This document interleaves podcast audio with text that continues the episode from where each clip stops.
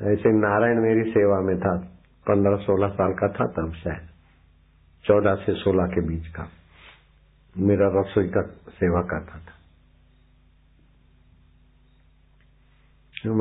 चौदह, पंद्रह से सोलह के बीच सत्रह के तो दुबई में गया तो रसोईया साथ चला। तो मैं सुरमा लगाता था। मैं क्या इधर तो गर्मी बहुत है, बेटा सुरमा लाया है क्या? बोले साई हूँ सुरमा तो नहीं लाया। चलो ठीक।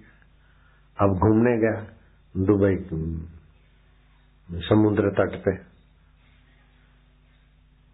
तो जैसे मिठाई के बक्स बॉक्स आते ना, पूठे के, ऐसे छोटा सा बक्स छोटा सा, वो तरंगों पे नाच रहा है। मैं क्या इस बक्से में क्या होगा? हाथ लंबा करके उठा लिया। तो दो सुरमे की शीशी और एक सलाई। कई वर्षों तक चला। बिल्कुल पक्की सच्ची बात है। अब किसी ने डाला होगा अपने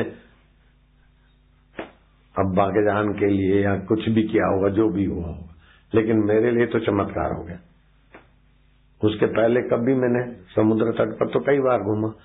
कभी सुरमा देखा नहीं मैंने, ऐसा डब्बा बक्सा देखा नहीं। और तैरता हुआ बक्सा है। क्या होगा इसमें? छोटा सा था सौ ग्राम मिठाई डाल सको, उतना छोटा सा था। फ़ैशन वाला अच्छा। गत्ते का बक्सा था, खोला था। सुरमे की सलाई भी है और दो सुरमे की शीशियाँ भी मैं क्या हुआ नारायण को बोला, देख, तू नहीं लाया तो कैसे? समुद्र ने भी दे दिया आपने।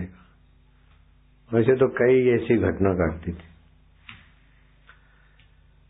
हरी, हरि ओम, हरि हरि ओम, हरि। कुछ भी मेरे शरीर को आवश्यकता हो तो पहले चीज़ आ जाएगी, बाद में लगेगा कि हाँ चलो ले लो। अभी भी ऐसे ही होता है, लगभग। जो मेरे शरीर की आवश्यकता होगी, वो चीज़ कोई ना कोई भगत उठा के ले आए अपने खाओ पियो, बांटो, छोड़ो। मैंने कभी ऐसा खास मुझे याद नहीं कि किसी को कहा कि ले आओ फलानी चीज़ खरीद लो। अपने आप आती है। पहले चीज़ आएगी, बाद में आवश्यकता दिखेगी। ऐसी व्यवस्था हो जाती है। आप ईश्वर में टिक जाओ तो प्रकृति आपके सेवा करके अपने को आनंदित करती है।